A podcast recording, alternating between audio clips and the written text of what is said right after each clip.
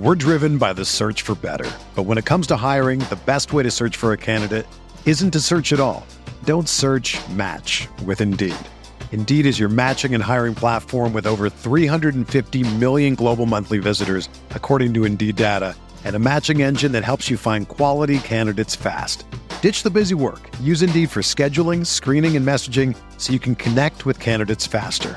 Leveraging over 140 million qualifications and preferences every day, Indeed's matching engine is constantly learning from your preferences, so the more you use Indeed, the better it gets.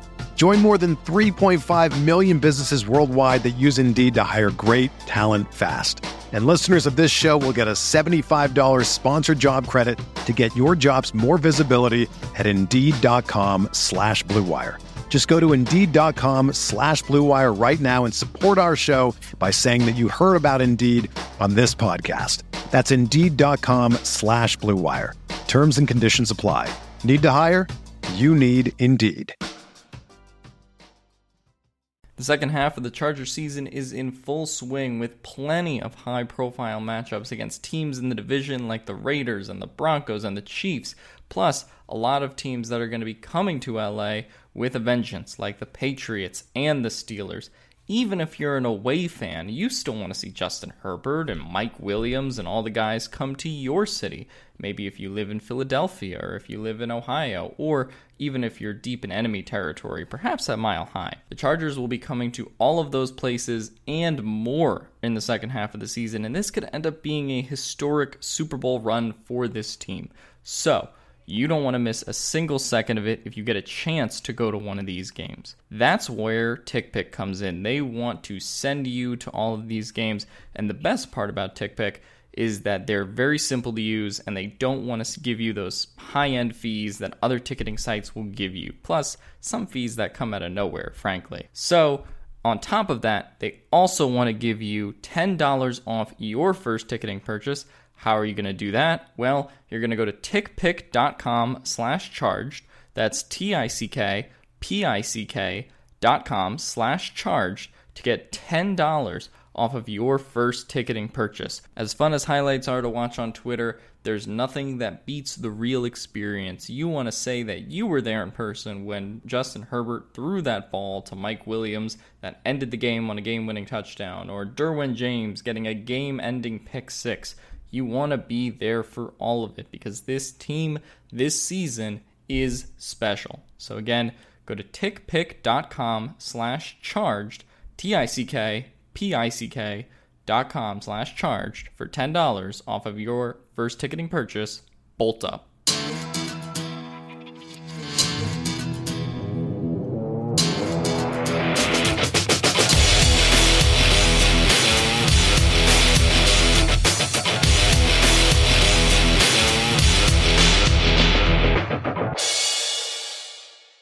Hey, what's up, everybody? Welcome into the Guilty As Charged podcast. Really excited about today's episode.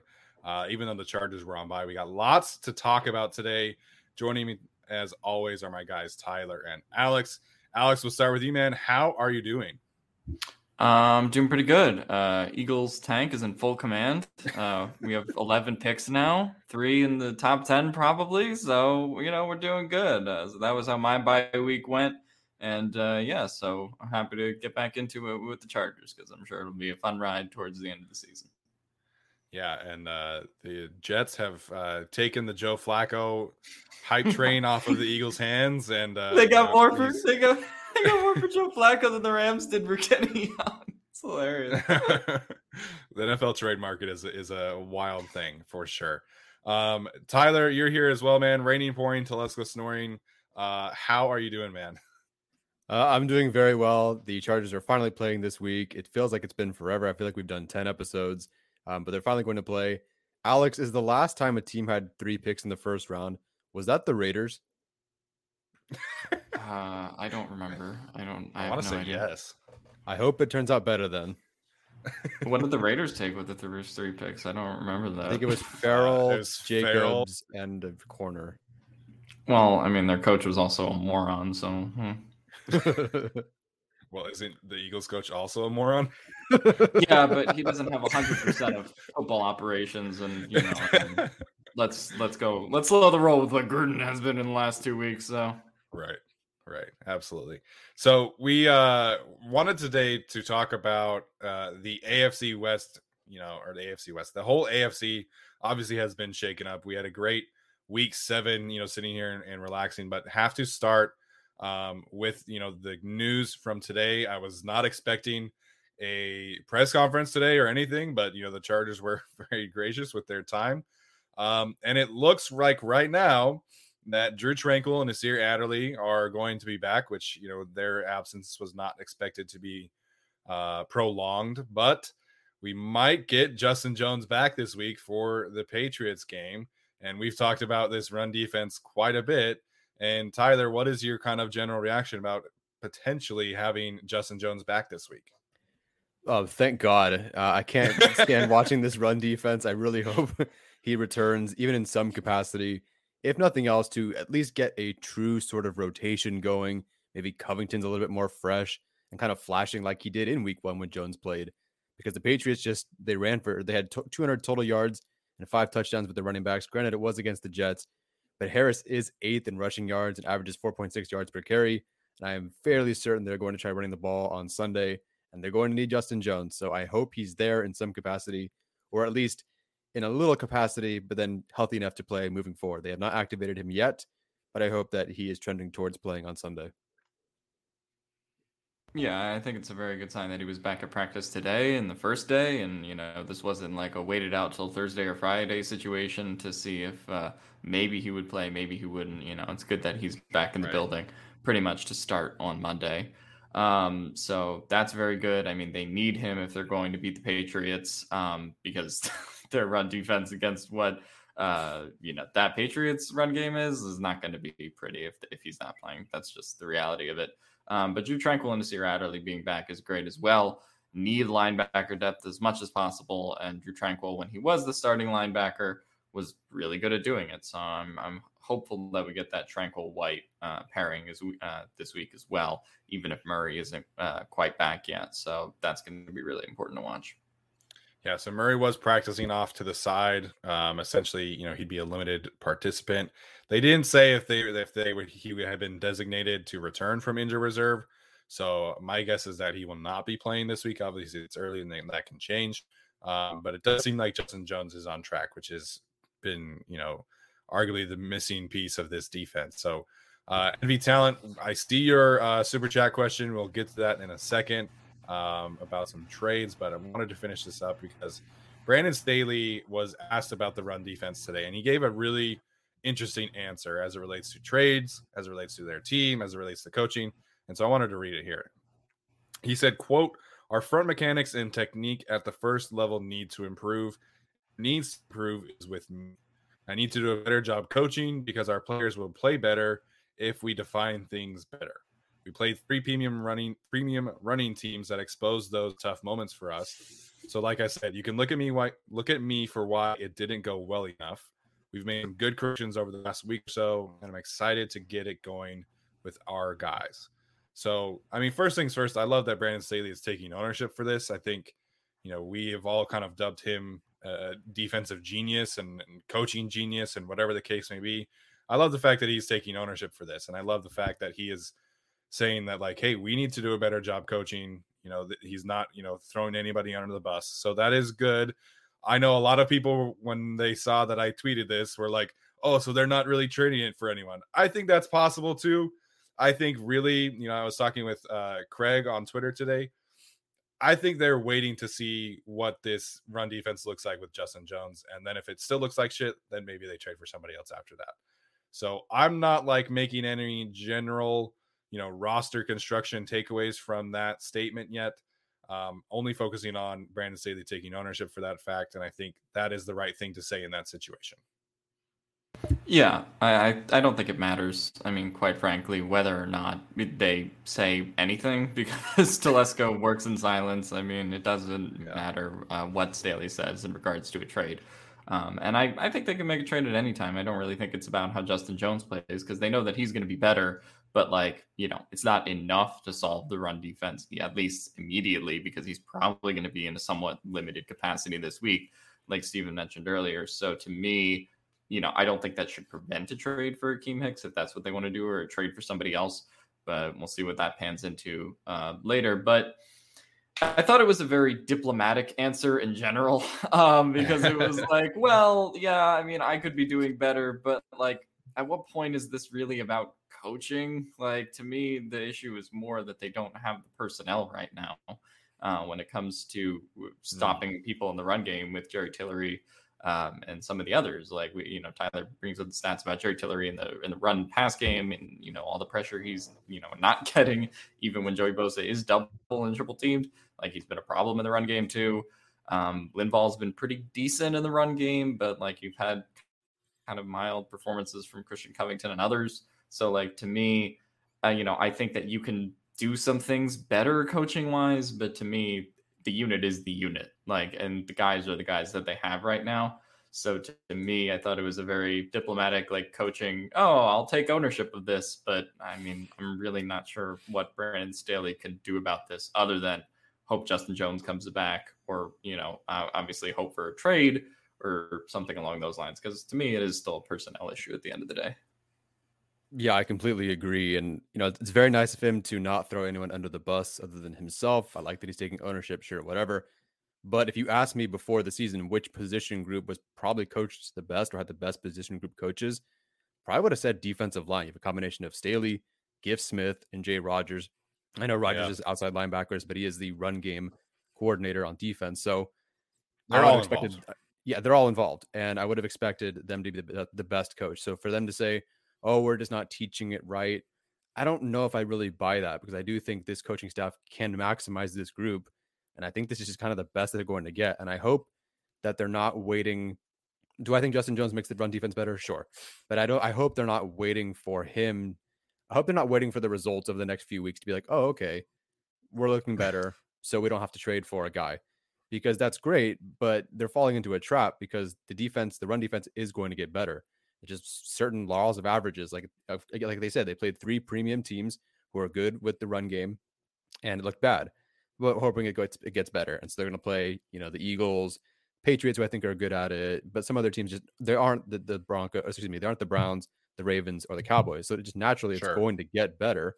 So if they look at that and go, "Oh, we got better, great," they they will get better. But then the postseason rolls around, and you have to play the Ravens, the Browns again. You know, maybe the the, in the Super Bowl, you're yeah, the Titans. God, maybe in the Super Bowl you're playing the the Cowboys. So I hope that they don't look at the, next, the results of the next few weeks and go, oh, you know, what? I think we've got this. We're going to make it because I think they can make the postseason regardless of the run defense.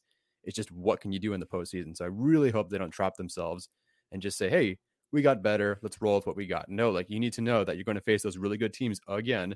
And I don't think one guy's going to change that.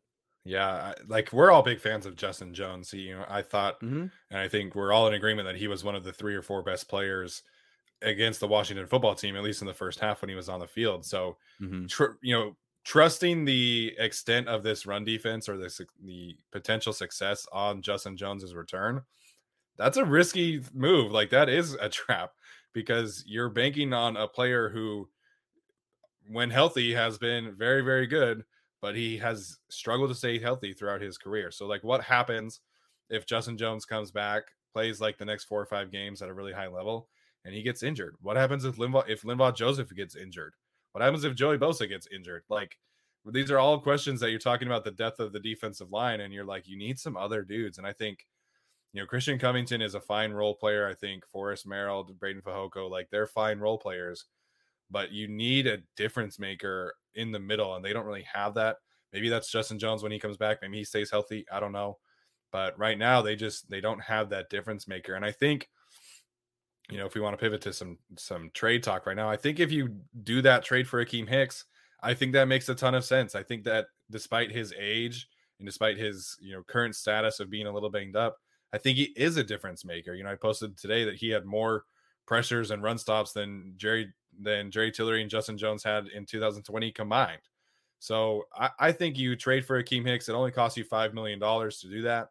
You still have a, a, good amount of cap space that you can roll over, and you go from there. Uh, so I know everybody is like Tom Telesco doesn't make trades. We're still going to talk about it because I think trading for Akiem Hicks solves a lot of their issues. It helps Joey Bosa get you know more one on ones. It helps the run defense.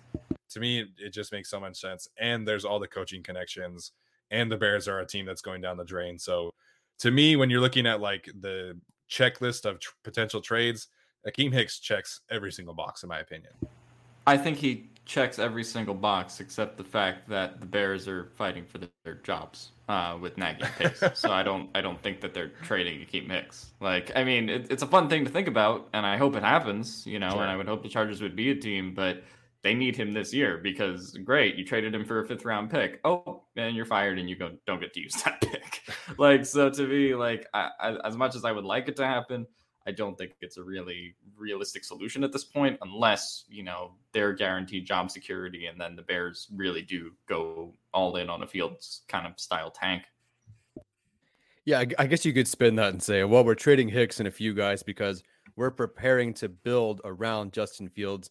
So we know the picks we can to get receivers and linemen and yada yada, whatever. But yeah, I would love for Hicks to be available. I would like them for at least to try and just try this one. It's so low cost.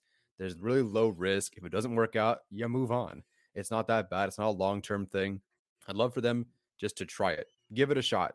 I even like that they brought in like back in the day, Cardale Jones, Easton Stick, Geno Smith. They were kind of working through quarterbacks to figure out what they wanted.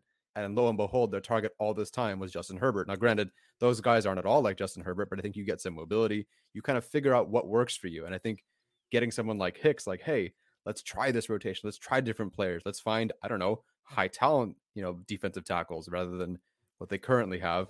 You know, some guys that are just better. Maybe that'll just kind of give them a little like, hey, I like this. This works for our team. Moving forward, maybe we'll prioritize this. I don't know. Do I think it's going to happen? No. I really think I really think based on the comments that nothing is happening. I think they are uh, stuck with what they got. Arjun, I saw you mention uh, whether they have to make a decision on Fehoko this week. He is back. Uh, I don't know how that works out between uh, Merrill and Fehoko. I don't know how that works, um, but we'll see. But I do, I do know Fehoko is back. Yeah, and you know, so that is, I don't know. Like, I, I think there are rotational things and you know schematic things that this team can do uh, to kind of you know mitigate some risk there. You know, the way that they're playing Jerry Tillery right now is so confusing to me he plays more snaps per game than Joey Bosa, which just like is mind boggling. But um, really, to the really, he's he's on the field for like ninety percent of snaps every single game. He never comes off the field. So the way that they're playing Jerry Tillery is mind boggling because he's bad. That's the only reason it's mind boggling. yeah, unfortunately, uh, that is a, a big swing and a miss for me. Um, but getting back to the Bears, like I don't know if you guys saw this. They after being blown up by the Tampa Bay Buccaneers, they have a worse point differential than the Jacksonville Jaguars. Oh, I wanted to note one funny thing from that game. I don't know if anyone else was watching uh, when Brady threw the 600 TD pass on uh, CBS, and so Romo and Nance are there, and so Nance is like, "Oh man, the the fans got to give the ball back. And then like frat boy Romo was just like, oh, if I was the fan, I would offer the ball back for a date with Gisele. I'm like, what are you talking about? They're married and have kids. like, it's just so weird. I was just laughing for how oh, man. it was, but. It's like when I'm surprised Mark you got away with that. Yeah. It's like yeah. when Mark Jackson was talking about LeBron's wife that one time. Yeah.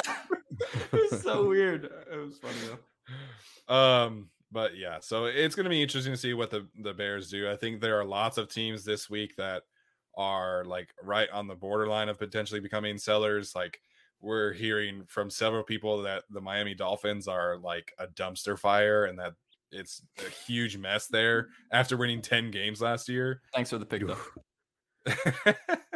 yeah. Shout out to the the Eagles there, but um, you know, it, it's going to be interesting. I don't think that there's going to be any major trades this week outside of Joe Flacco. Um, you know, the big trades, if any, will be happening next week after these teams figure out, you know, how bad they are or not. So the Bears right now are that team like they're teetering on potentially getting a, a seventh seed again because the NFC is either you're great or you're awful. So, you know, the, the Bears have a legitimate chance of making the playoffs if they can figure out how to score some points for once. Uh, but if they lose this week to the Niners, then they're probably closer to a top 10 pick. So those are all those kind of issues. Um, I wanted to get now to uh, Envy Talent's question again. He, has been mm. so great and supportive to our show, so shout out to yes, him. Yes, thank you. Um, he wants to know between OJ Howard, Brandin Cooks, Andre Dillard, Ryan Kerrigan, who would we take? And that's uh, assuming trade. So you know you can take mm-hmm. potential contracts or whatever the case may be there. Um, Tyler, of these four choices, who would you pick to add to the Chargers? Okay, not OJ Howard. Uh, I think Kerrigan is out for me. So it's between Cooks and Andre Dillard here. And if he plays right tackle and plays it well, I'm going with the guy who plays right tackle. Like that to me is the biggest need. Yeah. I, I, I obviously want the Chargers to be more dynamic on, especially on first down, um, especially because they've not completed many deep passes on first down, at least the last three weeks. But like Dillard versus Norton, I'm going to go with Dillard here. So it's it's kind of easy, even though Cooks is, is definitely interesting, and it probably costs you less to get Cooks. But I, would still go with the offensive lineman here. Yeah, I mean it's Andre Dillard by a mile. Uh, like Brandin Cooks, I mean he has like fifteen million dollar cap hit next year. I'm not taking that. Ryan Kerrigan is basically just another Kyler Fackrell. Um, and OJ. I was say, is he is he even playing for the Eagles this year? Yeah, he plays, but I mean, he's on the he's, Eagles. Yeah. Yes. yeah, he, he's on the Eagles now.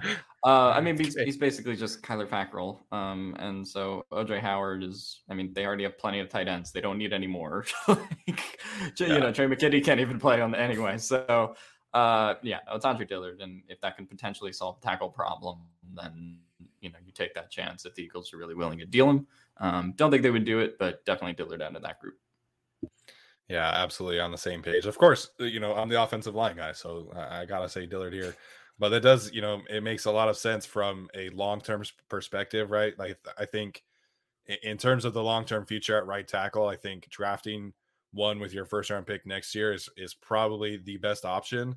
And trading for a guy like Dillard is probably a pretty close second because he is a former first round pick. There's still a lot of untapped potential there. I know he was basically hurt his whole rookie season but I think he's shown in the NFL in his limited time he can play left tackle, right tackle, can play it pretty well. He's athletic, he can move. Um, he still has uh, next year and then the fifth year option after that, right, Alex? I believe so. Free agent 2024. Yeah, so there's a lot of long term flexibility in trading for a guy like uh, Andre Dillard. Um, wanted to mention too, I, I saw on Pro Football Focus today that they think that a uh, a trade for Akiem Hicks would only cost a fifth round pick at most. Um, and a trade for Andre Dillard, according to Ian Rapoport, uh, is a day two pick. So um, I, I, would imagine that maybe you do like a third and like a sixth or something like that would get it done for Andre Dillard at this point because they have so much money tied into. Uh, I forget his first name. He's playing left tackle. Jordan Milano, Milano, right? Milano. Yeah. Mm-hmm. Rugby and guy. then and then Lane Johnson at right tackle. So um, those are some interesting ones. Any other guys that you uh, have looked into for potential trades? You two. I would go with Melvin Ingram. Uh, I think it makes a lot of sense if the Steelers are willing to deal him. Uh, he's on a minimum contract. You get him for the rest of the year, and probably doesn't cost you more than seventh conditional sixth. I can't imagine it would be more expensive than that. They have uh, four six round picks to work with this year. Uh, and he has a pretty high grade against the run game this year as a 68.2 uh, on PFF and has been a good contributor for the Steelers, all things considered, has pretty much played in every game. Uh, and so uh, he's looking better than he was last year. Obviously, that is just, you know kind of just a health thing. You know, there wasn't really a decline last year. It was just he was battling those injuries. Seems to be healthier this year. Um, I would take a chance on it just, just because I do think, you know, if you do have Melvin Ingram at peak health, uh, I do think he's better than Nwosu or Fackrell um, still at this point. So I think you can at least get him to be a contributor on the edge uh, opposite Joey Bosa. So I would take a chance on that. Man, do you think they do that though? Like that's a lot of. Oh, they wouldn't do it. I would they would they wouldn't do it because you know pride to swallow and you know whatever. But yeah. I mean, it makes sense. Like he's just better than Fackrell and Nwosu. like if he's healthy and he can stop the run, like that's what they need on the edge right now. So I don't think they're going to do it. But if the Steelers say, "Hey, we're willing to trade him," like he's making what two two dollars on his contract, like just do it. Yeah, no, that would be fun. Uh, Craig points out my guy, who I really wanted in the draft. Of course, they went in a different direction, when, and Wilkins wasn't even there. Um, but yeah, Christian Wilkins would be amazing. Uh, just, Yeah. uh, I thought he was a really good talent coming out of college. Have not tracked that how he's been, but I'm sure he's been better than what the Chargers have. Uh, he's The been very is on- good. Yeah, so he's been very good, and of course, because he was he was pretty solid coming out of college. Um, even though the the, the uh, Raiders went with Clelin Ferrell instead, uh, they could have gone anywhere else, and they went with Ferrell in Yeah. that draft. But uh, you, so I, I'd go with him because I think that team is like the Dolphins are a lost cause. People that watch film seem to think that Tua is actually a lot better than people think. So I'll lean towards like their expertise in that regard. But otherwise, that team is kind of a dumpster fire. And I mean, right now, Jaylen Waddle's averaging what 8.7 yards per catch, and Keenan Allen's like 11.2 or something like that. I mean, if you if, if Jaylen Waddle's averaging 8.7 yards per catch, that pretty much sums up how bad your organization is. I don't mm-hmm. understand how you could possibly get someone like Waddle, and after 44 catches, he's at 8.7 yards per catch. You're doing something completely wrong. Yeah, and you know everybody talks about like the trading for Waddle thing, and that's that's definitely bad. But that offensive line has been a mess. They've had they've had five different starting combinations in seven games. Austin Oh. Jackson has given up the most pressures in the league of any position. Um, they drafted Solomon Kindley out of Georgia last year in the third round. He's not even playing. He hasn't participated in any of those five different combinations. So they have a lot of roster construction issues beyond Tua. Like, you know, they're considering trading for Deshaun Watson, which is a different mess, but you know, that roster is not very good outside of like the corners and the receivers, I guess. But then you're totally using Jaylen Waddle the wrong way. So it's it's a mess. Um Craig mentions Andy Isabella, which I think is a super interesting one because he's never really been used in Arizona. Um, you know, he is a he is a burner, like he is, like Craig is saying here. He is everything that we all think Jalen Guyton is. So, Andy Isabella would be an interesting reclamation project. I think he has um this year and next year left on his rookie deal, if I'm not mistaken, because he was like a second round pick. Um, so that would be an interesting reclamation project. I know a lot of people have talked about Brandin Cooks um as well. One of the ones that I wanted to mention here um is Austin Johnson out of the New York Giants. He's a defensive tackle and really is flying under the radar. He actually is tied with Christian Wilkins for second most run stops in the league. And Austin Johnson is making $3 million to do that. He's a former uh, second round pick by the Tennessee Titans and has not really panned out, Hmm. but he's having a career season in New York. And the Giants have $400,000 in cap space next year. They cannot afford to bring Austin Johnson back. So if it were me, you know, I uh, I would definitely make a call there. I know that they're trying to kind of like figure out if they're going to be winning or not after beating the Carolina Panthers, but um, Hmm. to me that makes a lot of sense as well. Can I nominate another name for the never gonna happen category? yeah. oh, wait, it. hold on. What what position is it? Edge. No, I got I got nothing. Oh, Nick Von Miller. Von Miller. Uh, Okay. So Von Miller, here's the thing: the Broncos would never trade him to the Chargers, and of course, character concerns, yada yada.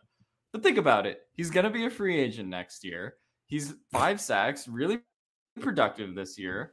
Uh, has a bunch of pressures. They need help stopping the run on the edge. It would make a lot of sense on paper, and I mean, you probably don't have to trade that high of a pick for him because his contract's expiring. I don't know, maybe a fifth rounder, fourth. Like so, to me, I would kind of do it. I mean, I, I don't know if the Broncos are actually going to do it and go into sell mode, but it sounds like they're sort of starting to consider that. And I don't know. Uh, I sort of in the vein of the Melvin Ingram thing, I would kind of go after Von Miller. Obviously, he's a much more premium option at this point than someone like Melvin Ingram. But Yeah. um, yeah, I think that one would make a lot of sense if the Broncos are actually willing to start selling. Yeah, uh, to me, if the Broncos are really interested in selling, I'm going after Shelby Harris. Shelby Harris would be more of my guy. I think he fits the need a little bit more. But listen, I'll never say no to Von Miller. Um, so I mean, Alex, you've talked about a couple edge guys, and I know a lot of people are, are talking about the Dolphins. Would you consider Emmanuel Ogbah then? Sure. I, I mean, anyone who can help you with the run on the edge, like it's it's any of them. I mean, to be honest, uh, just the late round pick, contract expiring guy. Like, I mean, it makes a lot of sense. I have no idea what his stats are, so yeah, sure. he's pretty good. He's he's a step up from Unwosu Fackrell. But uh yeah. Um, all right, guys. Any other uh, potential trade targets here? Craig poses an interesting question about uh, the Niners defensive line or, or otherwise, because the Niners are obviously a mess right now too. What? Who's okay? So who's still on the team? Because I know Buckner's gone, Thomas is gone. Yeah. So they're down to obviously Bosa. Yeah, I'm sort of in the same place. I watched the Colts Niners games last night, and I don't remember a single person from the Niners line. I mean, I'm sure they're good, but I Sure. Excuse me.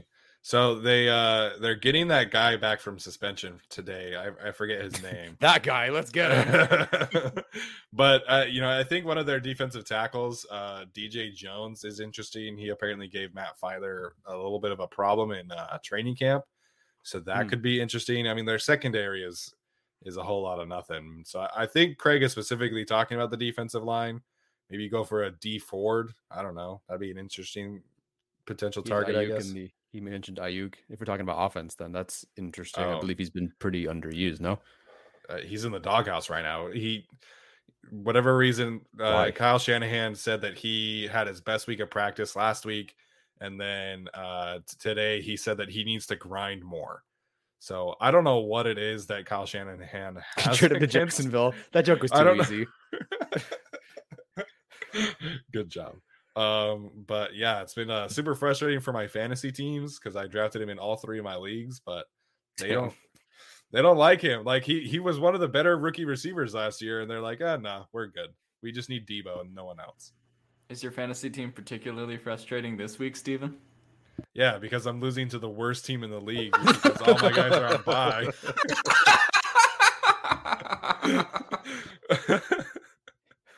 I had to start Brandon Aiyuk this week because I had literally no other options. Damn. um, but yeah, that, that's an interesting team to keep an eye on too because they're obviously, you know, it it's might be time to uh, start talking about Kyle Shanahan on the hot seat. Um, that is not a pretty Mhm. situation. How long until they stick uh, Lance in there to save his job? Apparently not. Apparently not for a while. Like Jimmy is their guy if he's healthy. He had like a QBR of like four on Sunday. So, you know, Carson Ooh, Wentz uh, sucked yesterday, and he made Carson Wentz look like a god compared to him. I mean, Yes. mhm. Yes. I like that comparison by Craig. Brandon Aiyuk to Chris Chambers. I like that one. Um I'm trying to think. There was a couple other people. PFF talked about uh, a guy named Nick Williams, uh, who is a defensive tackle for the Lions. Played in Chicago with Akiem Hicks and Brandon Staley. Uh, had a career season with Brandon Staley when he was on that staff, and then uh, he's not been playing great for the Lions. Um, he's kind of a serviceable run defender, but so I'm not like super interested in that. But I wanted to bring that up since uh, PFF put it out there. Mhm. Um, and then everybody's kind of keeping an eye on the Houston Texans and who they're selling. Um, Marcus Cannon is their swing tackle right now. I think he would be a very interesting pickup because he's better than Storm Norton at this point. So that could be someone that I'd be keeping an eye on, but not like super interested in that. But I Mhm. just wanted to throw that out there too. I great keep- that we talked about all these trades that aren't gonna happen. We talked about Julio Jones for two straight weeks. So that, was, that was fun. It got us some That views, though. Yeah. the Julio stuff was awesome, man. That was that was a great time. Uh Quinnen Williams would be quite expensive. I think the Jets would be asking for at least a first round pick for Quinnen. Like he's he's probably a top five defensive tackle right now. So I think Quinnen is is kind of out of the question right now. Hmm. But the Jets have other people, so I you know I haven't looked at too much into it, but you know the Jets are probably going to be sellers too because Zach Wilson uh, is injured right now, and they're starting Joe Flacco this week after trading for him. Jeez. All right, guys. Any other thoughts in terms of uh, potential trade targets here? It won't happen. I like Trevis Gipson from the Bears only because I've been hearing a lot from him uh, or about him. He's behind Mack and Quinn, so he's their third pass rusher. And why would they get rid of a guy who's that inexpensive? as their third pass rusher. I don't know. But if they're selling because they want to go with Mack and Quinn and find some other replacement in the draft because Gibson probably will run a pay raise, I'd go with that. He's an edge rusher, only 10 pressures so far, but only, you know, 72 pass rush snaps. His win rate is higher than Fackrell and, and Rumph and, and Nwosu. His productivity is higher than all those guys by quite a bit. So I, I would consider someone like him, especially because there's, I don't think he has a connection to um, Staley, but I think Jay Rodgers might. yeah, he would. Yeah, because Jay was in Chicago last year, so he would. Um, all right, we wanted today to talk about. Wow, my sentence structure is awful today. Um, we wanted to talk about the Week Seven AFC shakeup that happened yesterday. Uh, it's only right, of course, the Chargers are on bye week, and all this crazy shit happened yesterday. Um, so we wanted to talk about the Chiefs in specifics and, and how that kind of shakes up the AFC. Um, this is an interesting one because I think this has been kind of, you know, talked about by a lot of the national media, but this Chiefs team, I know we're all kind of on the same page in terms of expecting them to figure it out. But it's it's been seven weeks now. Like that defense is not getting any better. You know, Frank Clark and Chris Jones were were seen in the fourth quarter, kind of laughing on the sidelines and, and kind of moping around and not really giving any shits. And so it's an interesting question to see if the Chiefs are kind of done or do we actually expect them to figure it out or or where do we see the Chiefs at? Tyler, I'll start with you on this one. I don't think they're done in the sense like I don't I don't think they're out of the postseason race by any means, and, and no one should count them out unless they're mathematically eliminated or Patrick Mahomes dies. So I, I think that they're going to make the postseason, and then at that point, because their interior offensive line plays really well, their tackles yeah. are okay, but they don't adjust very well to that deep passing game, or at least the big drops. Um, but like they're going to be a good team in the end. I don't think they're the third best team in the AFC West by any means at this point, but they're still the Chiefs, and all they have to do is make the dance, and then at that point, they can take down really any team. Like I could, if they play the Titans again in the playoffs, they could probably win, and it would probably be almost a completely different game. Yeah. Um. So, I, well, I don't think they're the class of the AFC by any means. I am glad that their mistakes are finally catching up to them because I feel like I've been crazy for years. Like this defense isn't good. This defense isn't good. I know it's not good. It was never good, but they were so good at taking the ball away. And then of course you give Mahomes one more, you know, series, he's going to score and they win every time, especially against the Chargers. It was the same thing.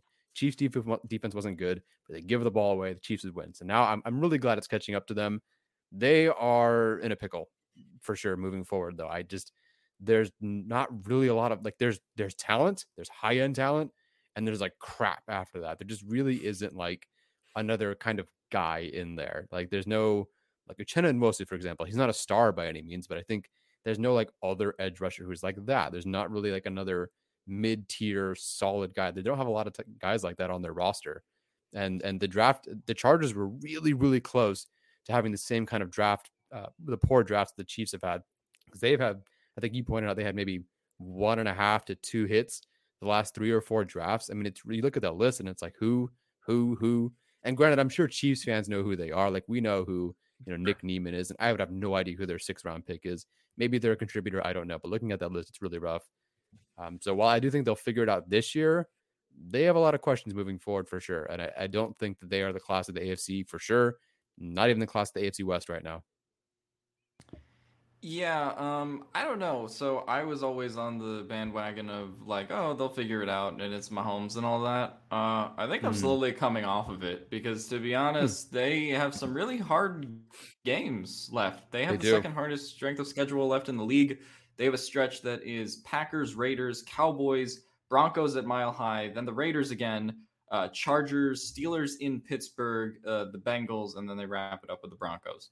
So mm. they have a really tough schedule, and it's like not that hard to see them having at the very least the four losses they have now, maybe three or four losses in that stretch. Um, obviously, they could always turn it up because they're the Chiefs, but if you're finishing with seven or eight losses, you're probably a wild card team, uh, or maybe like yeah. fighting for that last wild card spot. So um, I don't know. I'm not out on the Chiefs. They have Mahomes, and you know that will always be uh, a great thing mm-hmm. for them. But the problem is that right now Mahomes is averaging an interception a game in his last 16 games, right? So he's turning the ball over, unfortunately, for them, um, partially because of their miscommunication on offense and stuff. But it's always been, you know, hey, uh, they're going to get bailed out because of Mahomes and all that. But right now, that's just not the case, right? So on paper, you know, even though they were the worst team in the Super Bowl, like I would take the Chiefs over the Bucks last year or pick them because they have Mahomes and the other team doesn't. Right. But I think that that's just starting to kind of run out because of how bad, noticeably bad the defense is and how much the offense is struggling right now, particularly with turnovers. So I'm not out on the uh, Chiefs. They'll always be the Chiefs uh, on some level because they have Mahomes and Andy Reid and Tyreek Hill and all that. But um, yeah, I don't know. I, I think they'll maybe make it in, but I'm kind of throwing them out of the AFC West contention um, as far as it is now, just because of how hard the remaining schedule is. Yeah, it, it's a it's a really tough schedule. They play the Giants on Monday Night Football this week, which like who the hell scheduled that one? Um, but you know, like Alex mentioned, that's a really difficult you know schedule, and I think mm-hmm. I'm I'm kind of on the same page where it's like I'm not counting them out yet. You know, Mahomes is too good, Andy Reid is too smart. Uh, I I still think that they'll get into the playoffs or potentially be close. Like there was a lot of people saying yesterday, like, oh, like the Chiefs are going to be out, the Chiefs are not going to make the playoffs. And it's like, well, the AFC is still really up for grabs. Like outside of the Bills getting the one seed, I think two through seven is really up for grabs and can go really any other way. Um, so it's just I will never count them out, right? Because like that they just have that kind of talent. But to get back to Tyler's point, you look at the drafts that they have had since they took Patrick Mahomes, and it's it's not pretty. Like in the 2018 draft, they took a defensive end in the second round who's not even on the team. They have they took Derek Nandi, who's a solid like run stuffing run stuffing defensive tackle. Third round pick's not on the team. Fourth round pick is like a is behind Daniel Sorensen. That's how bad he is. Um, receiver not on the team, defensive tackle not on the team, and that's every single year. Mecole Hardman and Juan Juan Thornhill are okay, you know, hardly you know difference makers. I think L'Jarius Sneed is is really really good, and Creed Humphrey is really really good. But those are their only two like hits. You know, I think Clyde Edwards-Helaire is talented, but he's he's not panned out and not you know proven worthy of being a first round pick. You know, TBD on Trey Smith, who I think will eventually become a hit for them because I think he's really solid, but he's been some, you know, a little up and down. So they've got some major roster concerns too. And it's a lot of confusing swings and misses. Like Frank Clark, I think he's like the 58th or 59th highest pass rush win rate edge rusher on PFF right now. And it's just, it's not, and he's the most expensive defense player in the league this year. So they, they have to figure out how to, get even average on defense. And you know, Mahomes has to figure out to how to stop turning the ball over. If Mahomes stops turning the ball over, then they'll be okay this year. But defensively, like they they need to overhaul, uh, have a massive overhaul on that side of the ball. Yeah, their their defense is so bad. I, I forget if they've updated it for this week, but their defense on like the EPA graph, like offense versus defense, it's put their logo like on the like they had to find like a new quadrant to put the defense because it was so bad. It is historically really bad. It looks like.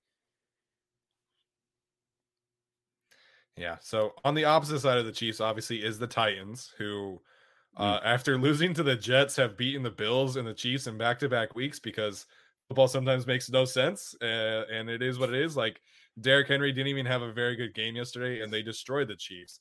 So I think all three of us picked the, the Titans to win the, that division. Am I correct?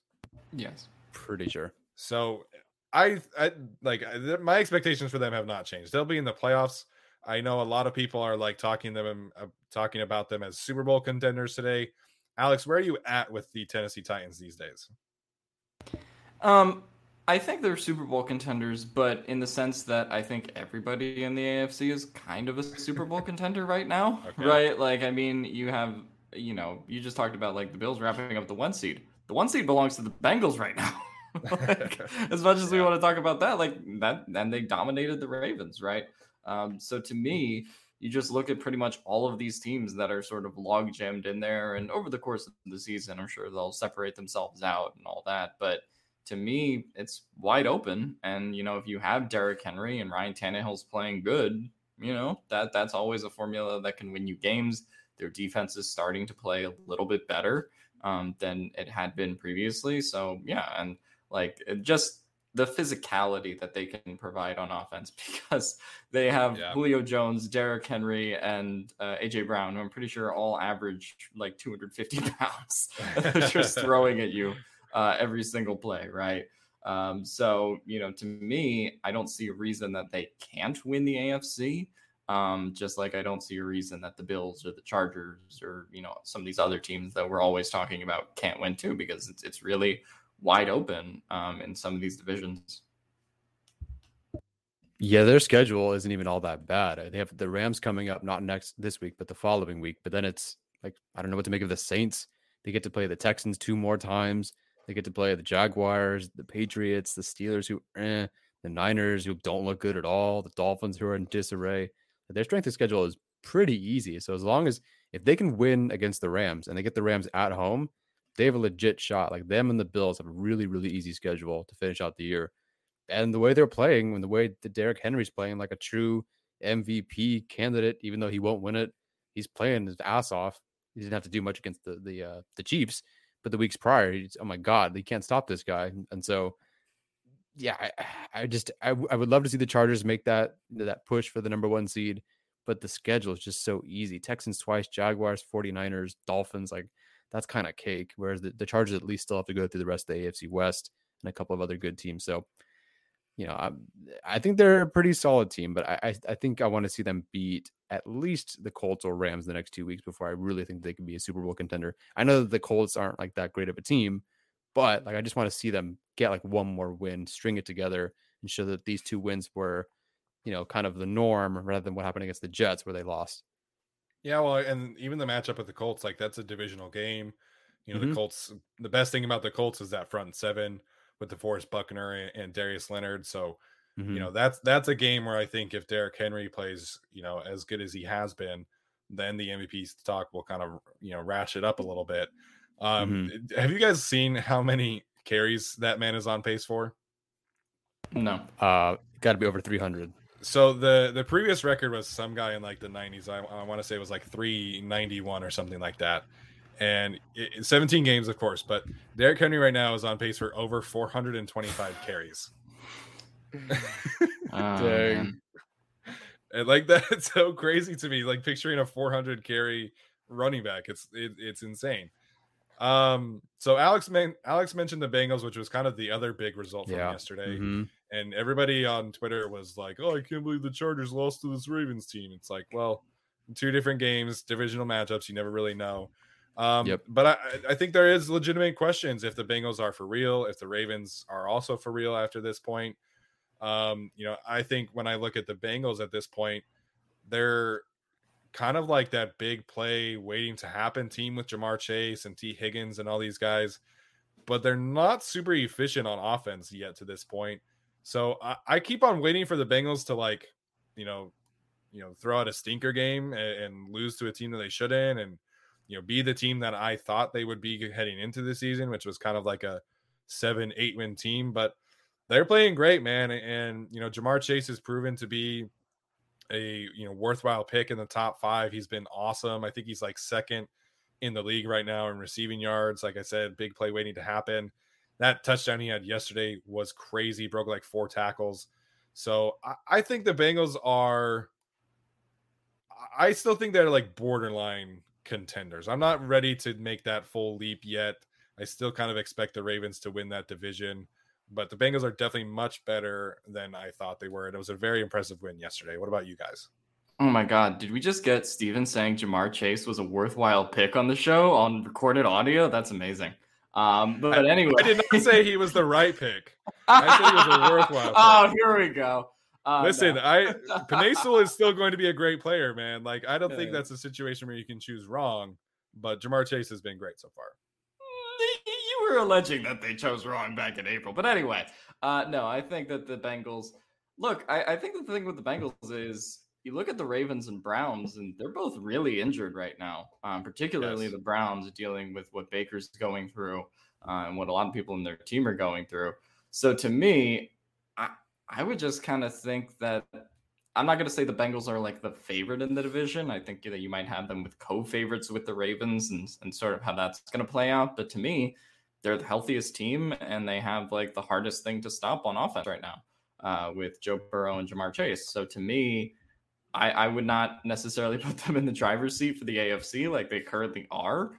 But right. I mean, at some point, you know, the Browns and the Steelers don't look very good, uh, and the Ravens are injured, right? So to me, at, at this point, I, I kind of shifted over to the Bengals. And they're a team that probably should be six and one right now because they lost that game where uh, Evan McPherson missed like three kicks against the Packers in that you know incredible right. you know incredibly bad overtime. So to me, like I, I I'm not gonna go as far as to call them a legit team, but they're a problem on offense and they're good enough on defense, you know, to win most weeks. And the other teams in their division are either injured or have poor quarterback play right now. When you talk about Baker and, and Ben. Uh, so yeah, no, I, I would I would put the Bengals as as pretty legit given the circumstances. Obviously, things could change uh, and certain elements of their team could regress, but uh, I think you got to give them the respect for what they've done to this point in the season. Yeah, the Bengals are a much better team than I would have guessed. It, it's and they've certainly shifted my thinking because I was kind of there with Steven on you know taking an elite receiver over an elite tackle prospect. I still like I I personally would still take the lineman, but they've definitely shifted my my way of thinking, I guess. But it certainly transformed their offensive potential. But their defense is so much more solid than I would have guessed. I never really yeah. like we saw hints of it. We knew that like there's some good safeties, some good front like line talent. Um, it's not Jeff Wilson, Logan Wilson. Logan Wilson. That's the linebacker's yeah. name. Apparently, he's playing amazing. Of course, that's the a guy that a lot of people really wanted in a later round over someone like Kenneth Murray, Patrick Queen just because of the value. And of course, he looks really good. And Murray is LB3 on this team, um, but they're pretty good. If the Ravens were healthy, I think I would give them the edge, especially because they're a been there, done that sure. sort of team. This team knows what to do when the moments count, I think, um, especially with Harbaugh, but they're just not healthy and they keep losing players. It just doesn't. I don't know. I, I don't. I just don't think it's amazing that the Chargers team got blown out by them because they're missing quite a bit of talent. I think the Bengals were able to expose some of that. So while I do think the Ravens aren't as bad as that loss looked, I have to give them I have to give Bengals the edge right now over them. And they're, you know, I thought the Chargers would beat the Bengals kind of no problem this year, um, especially because I thought the Bengals wouldn't have much of an offensive line. I don't know if they do, but I believe it's better. Um, and obviously their offense, they're they're they're scoring like crazy. They were just putting up points at will with starters with backups against the Ravens, which is really impressive. So, um, and I, I was worried because I picked a couple weeks ago, I picked the Packers to beat the Bengals outright in our pick 'em. And I was really nervous watching that game. Of course, you know, the, the kicks and uh-huh. yada yada, all that problem. But they did a pretty good job on defense against uh, defense against Aaron Rodgers and company. So, you know, give them credit. They're they're definitely a better team. They're almost contenders in my opinion, and they've earned the right to be in that category, which is much better than I would have guessed they were. Yeah, absolutely. So, next five games for the Bengals, they play the Jets on Sunday, so they'll win that one. Um, then they play the Browns, Raiders, Steelers, Chargers. So tough mm. five games for the Bengals. I think that's going to tell us a lot. Uh, and obviously, a great time to mention that we are giving away tickets to the Chargers and Bengals game on our Twitter. You, will find that uh, pinned to our profile right now. The details of how to sign that up. Great seats in the 100 section, courtesy of Darren Bunch and Taylor Santiago. So please go check that out. You'll sign up for our Patreon page comment on the specific post who you would be taking to the game. Um, and we will announce the winner of that uh, giveaway next Monday. So go check that out. If you live on the East Coast, that's a great opportunity to go to a fun game. I think it's a much you know more competitive game than I was expecting. I know Alex is making a face right now because it happens to be in the state of Ohio. Um, no, no, no, no, no, no, no. I'm giving you the stank face because you just called Cincinnati the East Coast. That's not the East Coast. That's in Ohio. Ohio is not the east coast. I East said Coast. if you live on the East Coast. oh, I didn't oh, okay. say Ohio was on the East Coast. you know, I'll give you the con. The con is you have to go to Ohio, and Ohio is a shithole. But you get to watch the 2020 Offensive Rookie of the Year battle against the 2021 Offensive Rookie yeah. of the Year. So, I mean, that should be some fireworks. Yeah, it'll be a super fun game heading into the season, I think we all kind of looked at the Bengals as like a trap game potential for the Chargers.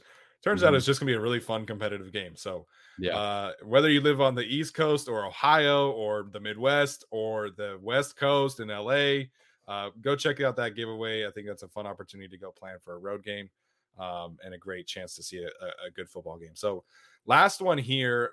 Unfortunately, we have to talk about the Raiders beating Alex's Eagles. It was really great to see all those Eagles fans show up. I wish the Eagles team would have shown up with them. Um, but the Raiders have won the last two games. They're getting that, you know, interim head coach boost. Um, mm. A lot of people again are, are, giving them a lot of hype, and they're five and two, and they deserve some credit for, you know, bouncing back and, and winning these last two games after that whole mess. But uh, Tyler, do you? I mean, your dad's a Raiders fan, so do you expect, and does your dad expect this team uh, to continue winning? And like, how do you have them in the AFC hierarchy? Well, my dad, of course, expects them to continue winning. I actually got to go to this uh, sports bar and watch the game with him, and like they looked good. Like they played really well. The Eagles had absolutely no answer for them on defense. Um, Henry Ruggs was doing intermediate and short routes, which is really good to see for his development. Bad for the NFL, who are trying to defend him because they really didn't have to take many deep shots. Waller was out. They went to Moreau, and he looked great. Um, Jacobs is much healthier. He looked like a healthy player where he wasn't healthy against the Chargers. And I think that is something to consider the next time they match up. And their defense, you know, Ngakoue looks good. Um, what's his name? Maxx Crosby was jumping over the offensive line to hold uh, the QB sneak or whatever it was from getting into the end zone. Like they're looking pretty solid. They're two defense defensive edge rushers, really good. Their secondary is playing okay. Um, and all the Chargers players are really stepping up for them uh, with Brandon Facyson even making some tackles at that point. Although, did Perryman go down in that game? I don't recall if he's hurt. I know he leads the NFL in so, tackles. Though. I thought he got. He leads the NFL in tackles right now. I believe at the time of the game, yes. I don't know if he does after this past uh, week, but yes, at the time of the game, he leads the NFL in tackles. Wow. I don't know how many uh, of those were his own teammates, but uh, Um, but yeah, no, I, I, think they're I think they're a solid team. Uh, good for them for taking the Jon Gruden stuff and you know taking it in stride and, and winning. I have them as the second best team in the AFC West. Their record will be good enough to probably get them into the postseason. I just I don't know. I don't really buy them. And even watching, and especially because I watched Derek Carr forwards and literally watched Derek Carr in reverse just to make fun of him uh, when he played the Chargers. Like he right. looked really flustered and not very good in that game. The Chargers were able to get to him with blitzes, and he was just not seeing the field. So while I do think you know good for them for winning, they're a couple of weeks removed from losing to the Bears, who are atrocious on offense, right. and the Bears had no problem with the Raiders. So you know I think they're a good team. I think they could make the postseason, but I don't really buy them as much as say someone like the Bengals. To be totally honest, I still think they're frauds. Um, I think that they've beaten the Broncos and the Eagles, which is like great, but you know that's like beating the two stupid kids at the table. I don't know, like what do you want me to do with that? Um, in terms of the Bears, yeah, they lost that game, and you know, I, I just what do they have over the Bengals and the Ravens? Like they don't, they're not better than those teams. They're not better than the Chargers right now. They just lost to them they're not better than the Bills. So to me, they're the sixth or seventh best team at the AFC at sure. best. Like, and I think that uh, Derek Carr is good. Their offense is very good, and there'll always be a problem for teams. But like to me, you know, I'm not giving Rich Bisaccia a credit because he beat the Eagles and the Broncos. Like, what do you fucking do? That's what you're supposed to do uh, when you have Derek Carr as your quarterback and a pretty loaded offense. Um, now, right. the the next stretch in their schedule will sort of be where the rubber hits the road. You have the Chiefs, you have the Bengals, you have the Cowboys. Um, uh, I think then there's the Chiefs again and the Browns. So like that stretch will kind of tell us whether they're for real or not. But to be totally honest, like I I just still don't really buy them. Um, I think a lot of their flaws were shown in the Chargers and Bears games. Uh, to me, like I, I I just have a hard time believing they're going to really pull it all together during that final stretch and not collapse like pretty much every Raiders team has in the last three or four years. Right. Uh, so, uh, well, I, I was going to say I'd like to be proven wrong, but I wouldn't like to be proven wrong because fuck the Raiders, um, frankly. Um, so yeah, we'll we'll see what happens. But to me, you know, like I was I was sort of impressed with how their defense played a little bit yesterday. But to be honest, like I don't see how beating the Eagles is like an accomplishment. Like you should be able to do that. Um, so Uh, yeah, I guess we'll see what the Raiders are going forward, but right now I don't buy them. Yeah, they're they're the opposite end of the spectrum of of the Chiefs, right? Where I expect the Chiefs to figure it out until proven otherwise. I expect the Raiders to be frauds until proven otherwise. You know, we've seen them do this before. I think last year at this time they were six and three or something like that. So, you know, they play the Giants coming out of the bye, um, which they have this week. After that, you know, the schedule that Alex mentioned is difficult for them. Um, and we'll find out. We'll find out a lot about a lot of these teams, right? So I think there is a lot of, you know, there's a lot of clarity that we need in in this pecking order. And of course, you know that the AFC has never been this wide open in my life. I think. Like, when was the last time that we yeah. can remember there being legitimately like six or seven teams that could win this conference? Usually, there's like one or two, depending on the Patriots year, the Chiefs years, or, or the Broncos years. So mm-hmm. obviously, we have to talk about where the Chargers fit into all of this. Alex, what do you think? Where do you where do you see the Chargers, you know, stacking up at this point? Um, I think a lot of it will obviously depend on how they look once they get their guys back. Um, but I, I yeah. expect them to look pretty good. Personally, if you made me rank them right now, I would have the Chargers. I think I'd have them third or fourth in the AFC, uh, in that group of teams that is like the Bills, the Chiefs, or not, sorry, not the Chiefs, the Bills, the Bengals, and the Ravens. Like, I think they're sort of behind there or equal to some of those teams. But I, I kind of have them as the fourth best team. Obviously, the Titans are in there, and while I don't think the Titans are better team than the Chargers, the Titans are the team that's most equipped to give the Chargers the problems in the playoffs. Yeah, um, because they have Derrick Henry, and he'll average you know uh, 500 yards per carry against the Chargers that they ever play. Uh, so that would be concerning. So uh, yeah, no, I, I, have the middle of the pack when we talk about like those seven, eight AFC contenders for now. Mm-hmm. I think I would put the Chargers probably third or fourth. Yeah, that's about fair. I, I think that they're a better team than the Titans, yet I think the Titans could beat them. Um, kind of like we're talking right. about Derrick Henry. Just a, that that's a tough matchup. I think looking at the rest of their schedule, thankfully this is the easy part.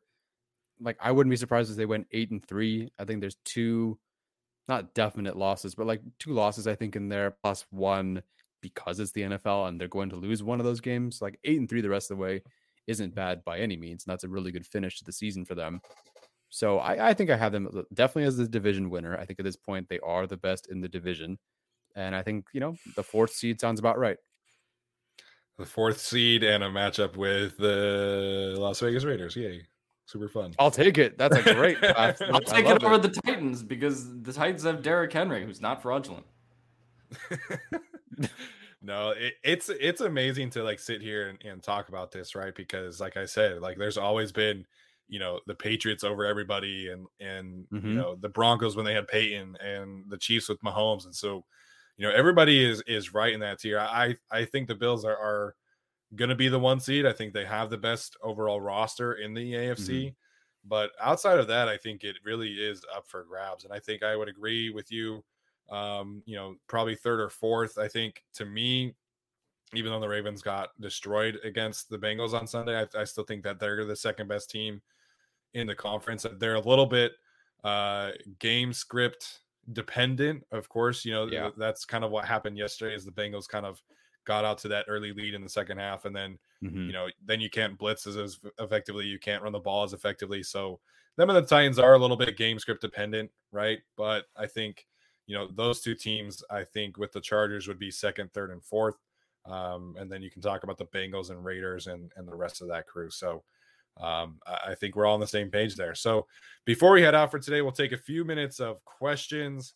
Um, so if you have any questions, now is the time. The super chat feature is enabled. Um, Alex, do you want to talk to our listeners right now about ExpressVPN? Yes, I would like to talk to our viewers uh, at home about ExpressVPN. So, uh, you can watch all 22 with ExpressVPN. In America, it's broken, and you know you want to use that ExpressVPN to get that international Game Pass. You can also watch live games. You can watch every single catch from every single angle on Coach's film of Ja'Marr Chase just repeatedly making Steven eat shit for in 60 minutes. It, it's just excellent to watch. on all 22. So you can go to expressvpn.com slash guilty uh, to get a three month free trial of ExpressVPN. You got nothing to lose. Just, you know, you can use it for Netflix and all that stuff too, because there's some stuff on the United States that, you know, isn't on Netflix overseas and yada yada. So, you know, you can go to expressvpn.com slash guilty to watch the Eagles get the tank. Uh, so yeah, we are getting the full tank commander right now. Uh, so yeah, go to expressvpn.com slash guilty to get that beautiful all 22 footage. Well done. Well done. For the record, I always said if you're going to take a receiver in the top five, he better be a damn good receiver, and Ja'Marr Chase is that. So um, the Bengals definitely took the right one there. The Dolphins, on the other hand, that's a different story. Um, all right. First question from Edwin Martinez uh, Should we sign Geno Atkins? Uh, Geno, of course, one of the more dominant defensive tackles of our life. I haven't even seen him get like a workout or a tryout. Mm-hmm. So I don't even know if he's like still trying to play football or not. Him right. and um, Larry Warford, the the old Saints offensive lineman, have kind of just like disappeared into nothing. So mm-hmm. if Geno is interested in coming for a tryout, I think it, at least that would be worth it. But I, I don't know if he's even still trying to play football or not.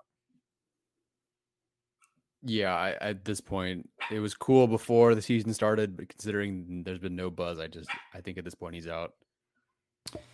Yeah, I mean, it would be interesting. I mean, like it can't get much worse, but he did deal with some injuries last year. Uh, so I mean, that part of it, he's older, and last year I think was his like worst career graded year. Um, so you know, he was yeah, it was a forty four point seven against the run uh, on PFF, which is you know by far his worst season. So I feel like that, in addition to his injuries, in addition to his age probably reasons to stay away, but I, you know, I wouldn't be against like an end of the roster spot being used on him because again, what do you have to lose?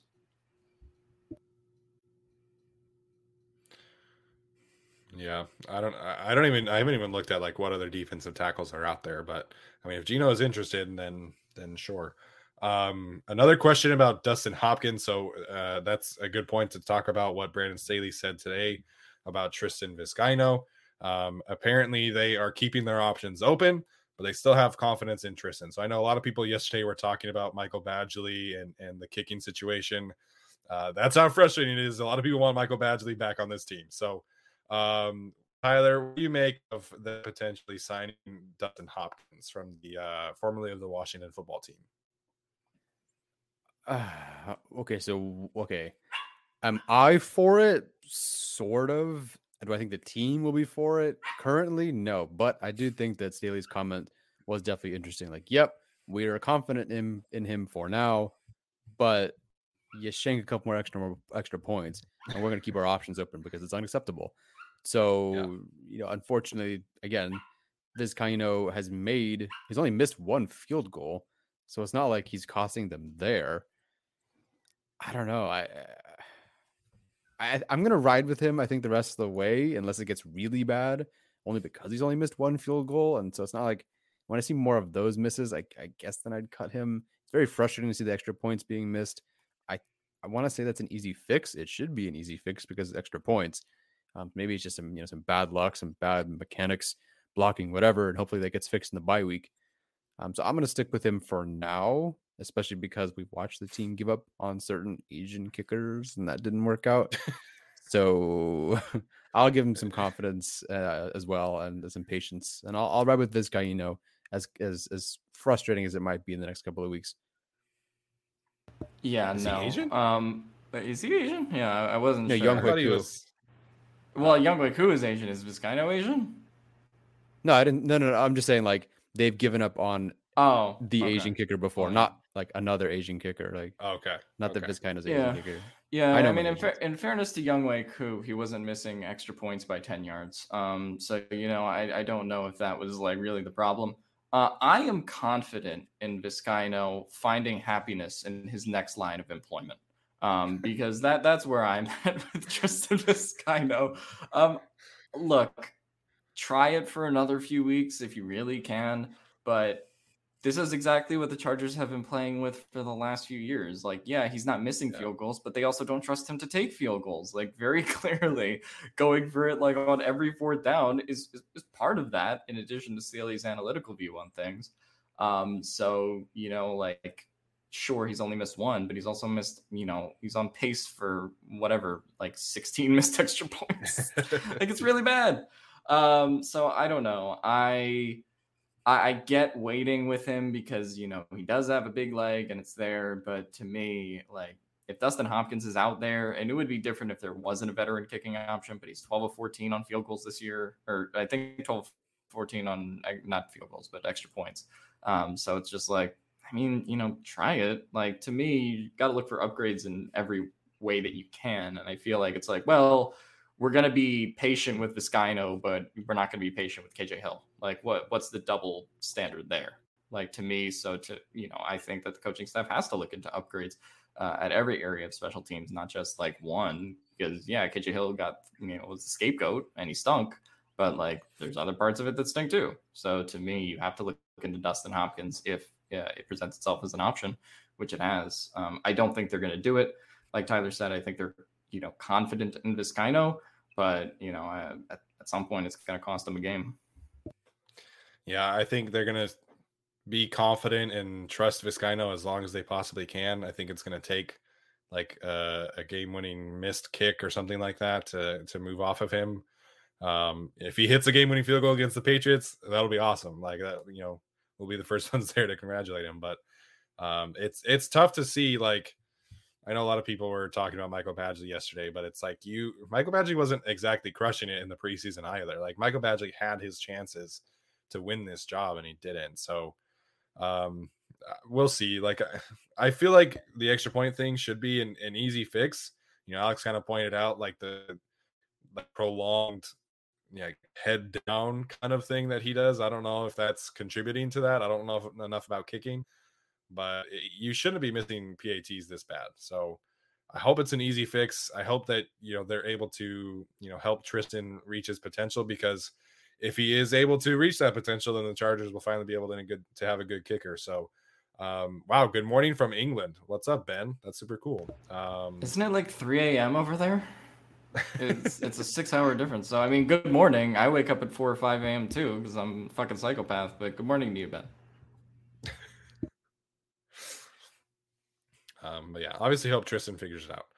Um, Josh Lambo is a free agent as well. We can kind of talk about that for a different time. I know Alex has some thoughts about that, but um, you know, it is what it is.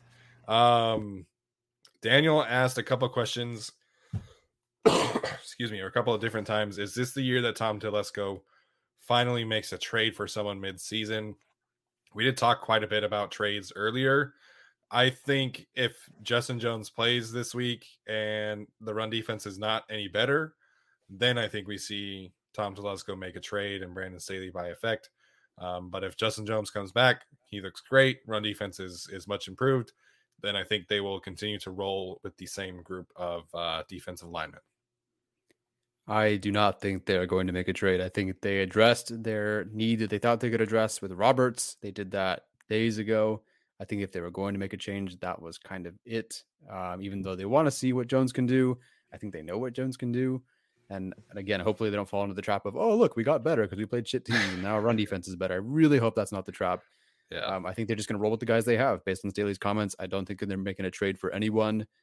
Um, if they make a trade for anyone, I don't think it's it, it's the defensive line. It really sounds like that's just kind of settled as is.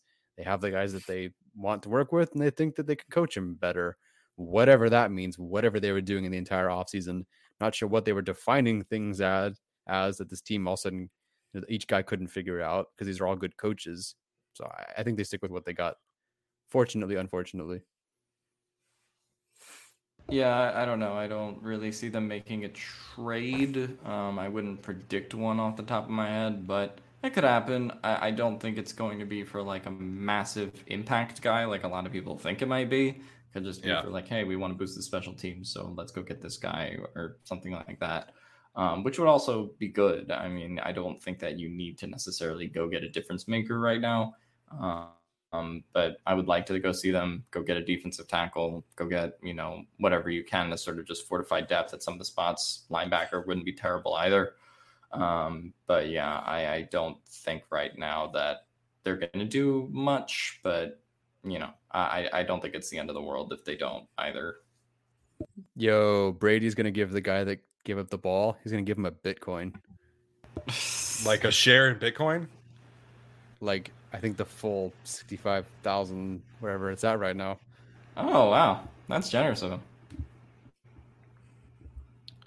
Wow.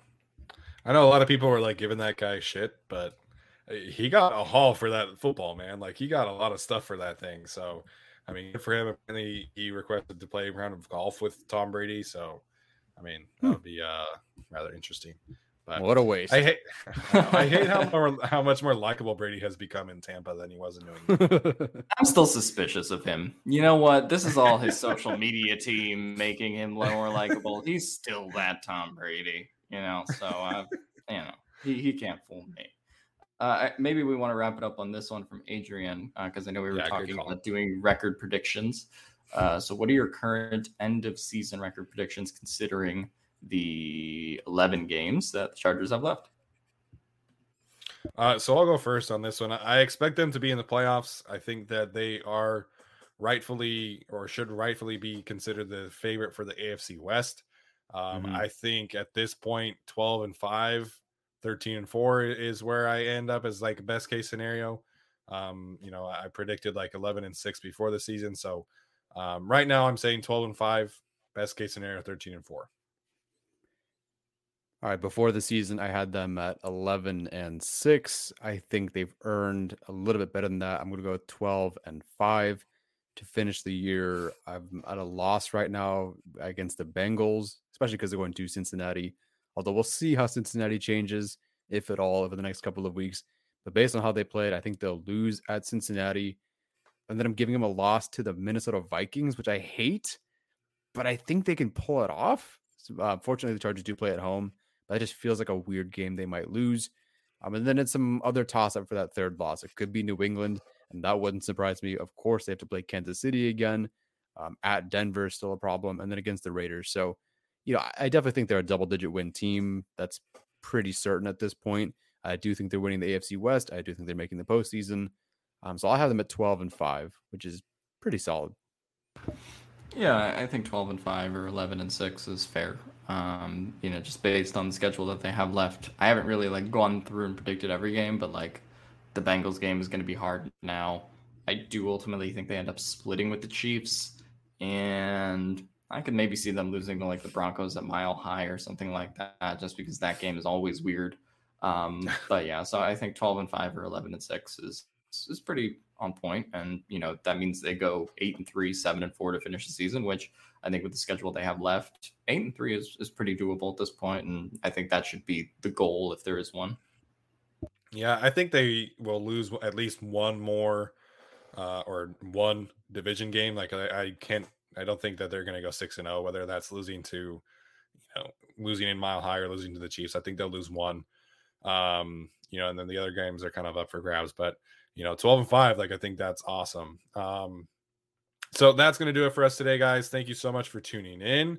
Uh, as always, make sure and like the video, comment on it, subscribe to our channel, leave us a rating or review if you're listening to the audio version.